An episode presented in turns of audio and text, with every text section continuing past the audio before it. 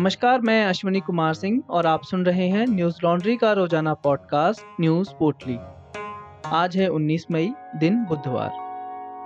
देश में पिछले 24 घंटों के भीतर कोरोना के दो लाख सड़सठ हज़ार तीन सौ तैतीस नए मामले सामने आए। इसके साथ ही चार हज़ार पाँच सौ उनतीस लोगों की मौत हो गई। यह लगातार दूसरा दिन है जब भारत में एक दिन में चार हज़ार से ज़्यादा लोगों की मौत हुई है। नीति आयोग के सदस्य डॉक्टर वी के पॉल ने कहा दो से 18 साल के बच्चों के लिए वैक्सीन का क्लिनिकल परीक्षण अगले 10-12 दिनों में शुरू होने की संभावना है।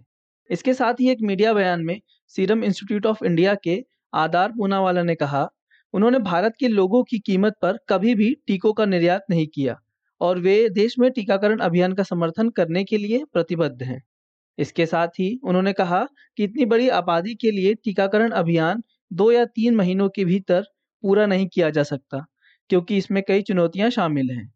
उनके मुताबिक, दुनिया की आबादी को पूरी तरीके से टीका लगाने में लगभग दो से तीन साल का वक्त लग सकता है। दिल्ली के मुख्यमंत्री अरविंद केजरीवाल ने मंगलवार को सिंगापुर के कोविड वेरिएंट पर एक ट्वीट किया था। इस ट्वीट में केजरीवाल ने कोरोना वायरस के नए सिंगापुर वेरिएंट को लेकर चिंता जताई और केंद्र सरकार से सिंगापुर से आने जाने वाली फ्लाइट्स बंद करने का सुझाव दिया था। बुधवार को विदेश मंत्रालय की ओर से बताया गया कि सिंगापुर सरकार ने भारतीय उच्च आयोग को फ़ोन कर इसे लेकर सख्त आपत्ति जताई है। सीएम केजरीवाल के ट्वीट के बाद भारत में सिंगापुर के उच्च आयोग ने ट्वीट कर कहा, इस बात में कोई सच्चाई नहीं कि सिंगापुर में कोविड का कोई नया स्ट्रेन है। वहाँ के लोगों में कोरोना का जो स्ट्रेन पाया गया है, वो भारत से ही आया है। इसके बाद सिंगापुर सरकार ने भारतीय उच्च आयुक्त को तलब किया और केजरीवाल के बयान पर नाराज़गी जताते हुए कहा, राजनेताओं को तथ्यों पर बात करनी चाहिए। आज विदेश मंत्रालय के प्रवक्ता अरिंदम बागची ने ट्वीट कर बताया कोर्ट सिंगापुर की सरकार हमारे उच्चायोग को कॉल करके दिल्ली के मुख्यमंत्री के सिंगापुर वेरिएंट वाले ट्वीट पर कड़ी आपत्ति जताई है। हमारे उच्चायोग ने बताया कि दिल्ली के सीएम कोविड के वेरिएंट या फिर सिविल एविएशन पॉलिसी की घोषणा करने की पात्रता नहीं रखते अनकोट विदेश मंत्री एस जयशंकर ने भी इसे रिट्वीट करते हुए लिखा, कोट सिंगापुर और भारत कोविड 19 की लड़ाई में मज़बूत साझेदार है। हम सिंगापुर के लॉजिस्टिक हब और ऑक्सीजन आपूर्ति के लिए उसकी भूमिका की तारीफ़ करते हैं।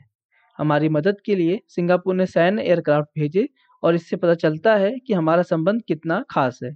हालाँकि कुछ लोगों के गैर जिम्मेदाराना बयानों से लंबी चली आ रही भागीदारियों को नुकसान पहुँच सकता है। मैं साफ़ कर देना चाहता हूँ कि दिल्ली के सीएम का बयान पूरे भारत का बयान नहीं। अनकोट।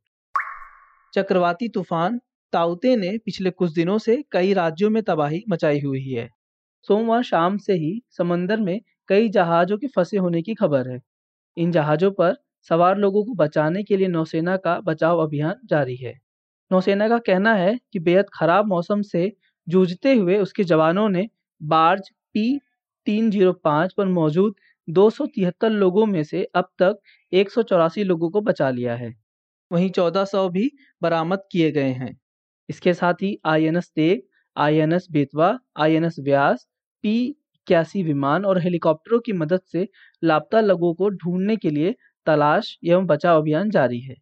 चक्रवात ताउते से गुजरात में हुए जान और माल के नुकसान का जायजा लेने प्रधानमंत्री नरेंद्र मोदी आज भावनगर पहुँचे। चक्रवात के कारण गुजरात में स्थिति काफ़ी गंभीर बनी हुई है। तटीय इलाकों में इससे भारी नुकसान हुआ है। बिजली के खंभे तथा पेड़ उखड़ गए और कई घरों व सड़कों में भी नुकसान पहुँचा है। इस दौरान हुई घटनाओं में करीब तेरह लोगों की मौत हुई है। सीबीआई ने नारदा स्टिंग मामले में पश्चिम बंगाल की मुख्यमंत्री ममता बनर्जी के खिलाफ याचिका दायर की है। इसके साथ ही तृणमूल कांग्रेस के मलय घटक और कल्याण बनर्जी का नाम भी इसमें शामिल है। सीबीआई ने मामले में ममता बनर्जी की तरफ़ से गलत व्यवहार किए जाने की बात कही है।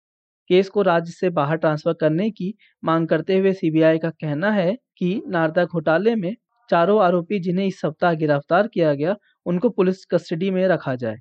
गिरफ़्तार होने वालों में फिरहाद हाकिम, सुब्रत मुखर्जी, मदन मित्रा और शोभन चट्टोपाध्याय शामिल हैं। हालाँकि गिरफ्तारी के बाद विशेष सीबीआई कोर्ट ने चारों नेताओं को जमानत दे दी थी। इसके बाद सीबीआई की तरफ़ से इस आदेश को कलकत्ता हाईकोर्ट में चुनौती दी गई। हाईकोर्ट ने मामले का संज्ञान लेते हुए जमानत पर रोक लगा दी थी। बेंच ने कहा था कि इन नेताओं को अगले आदेश तक न्यायिक हिरासत में रखा जाए। टीएमसी नेताओं की गिरफ्तारी के बाद ममता बनर्जी समेत पार्टी के सदस्यों ने सीबीआई दफ्तर के बाहर विरोध प्रदर्शन किया था। अमेरिकी प्रतिनिधि सभा के अध्यक्ष नैन्सी पेलोसी ने 2022 में बीजिंग में होने वाले विंटर ओलंपिक के राजनयिक बहिष्कार का आह्वान किया है। उन्होंने साथ ही मानवाधिकारों के हनन के लिए भी चीन की आलोचना की है। इस पर चीन एम्बेसी की तरफ़ से लियू पेंग्यू ने कड़ा जवाब देते हुए कहा, कोर्ट, मुझे आश्चर्य है कि कुछ अमेरिकी राजनेताओं को लगता है कि उनके पास वास्तव में तथाकथित नैतिक अधिकार है। मानवाधिकार के मुद्दों पर वे ऐतिहासिक या वर्तमान में चीन के खिलाफ बेबुनियाद आलोचना करने की स्थिति में नहीं है अनकोट इससे पहले अमेरिका के कई सांसदों ने चीन में होने वाले विंटर ओलंपिक का बहिष्कार या उसे किसी दूसरे देश में आयोजित करने की मांग उठा चुके हैं। संयुक्त राष्ट्र के एक पैनल ने साल 2018 में कहा था कि उसे विश्वसनीय रिपोर्ट मिली है कि चीन के शिंजियांग क्षेत्र में कम से कम 10 लाख उइगर और अन्य मुसलमानों को शिविरों में रखा गया था।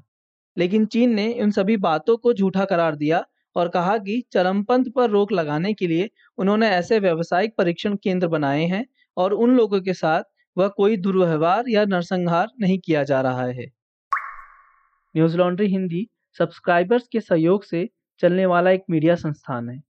हम ग्राउंड रिपोर्ट्स, इंटरव्यूज़, पॉडकास्ट और वीडियोस के माध्यम से अपने पाठकों तक निष्पक्ष और तथ्यपूर्ण खबरें पहुँचाने का प्रयास करते हैं। हमें सपोर्ट करने के लिए आज ही हमारी नई Hindi website Hindi dot Newslaundry dot com पर जाकर हमें सब्सक्राइब करें और गर्व से कहें मेरे खर्च पर आज़ाद हैं खबरें। आज बस इतना ही। आपका दिन शुभ हो। कोरोना प्रोटोकॉल का ध्यान रखें। नमस्कार।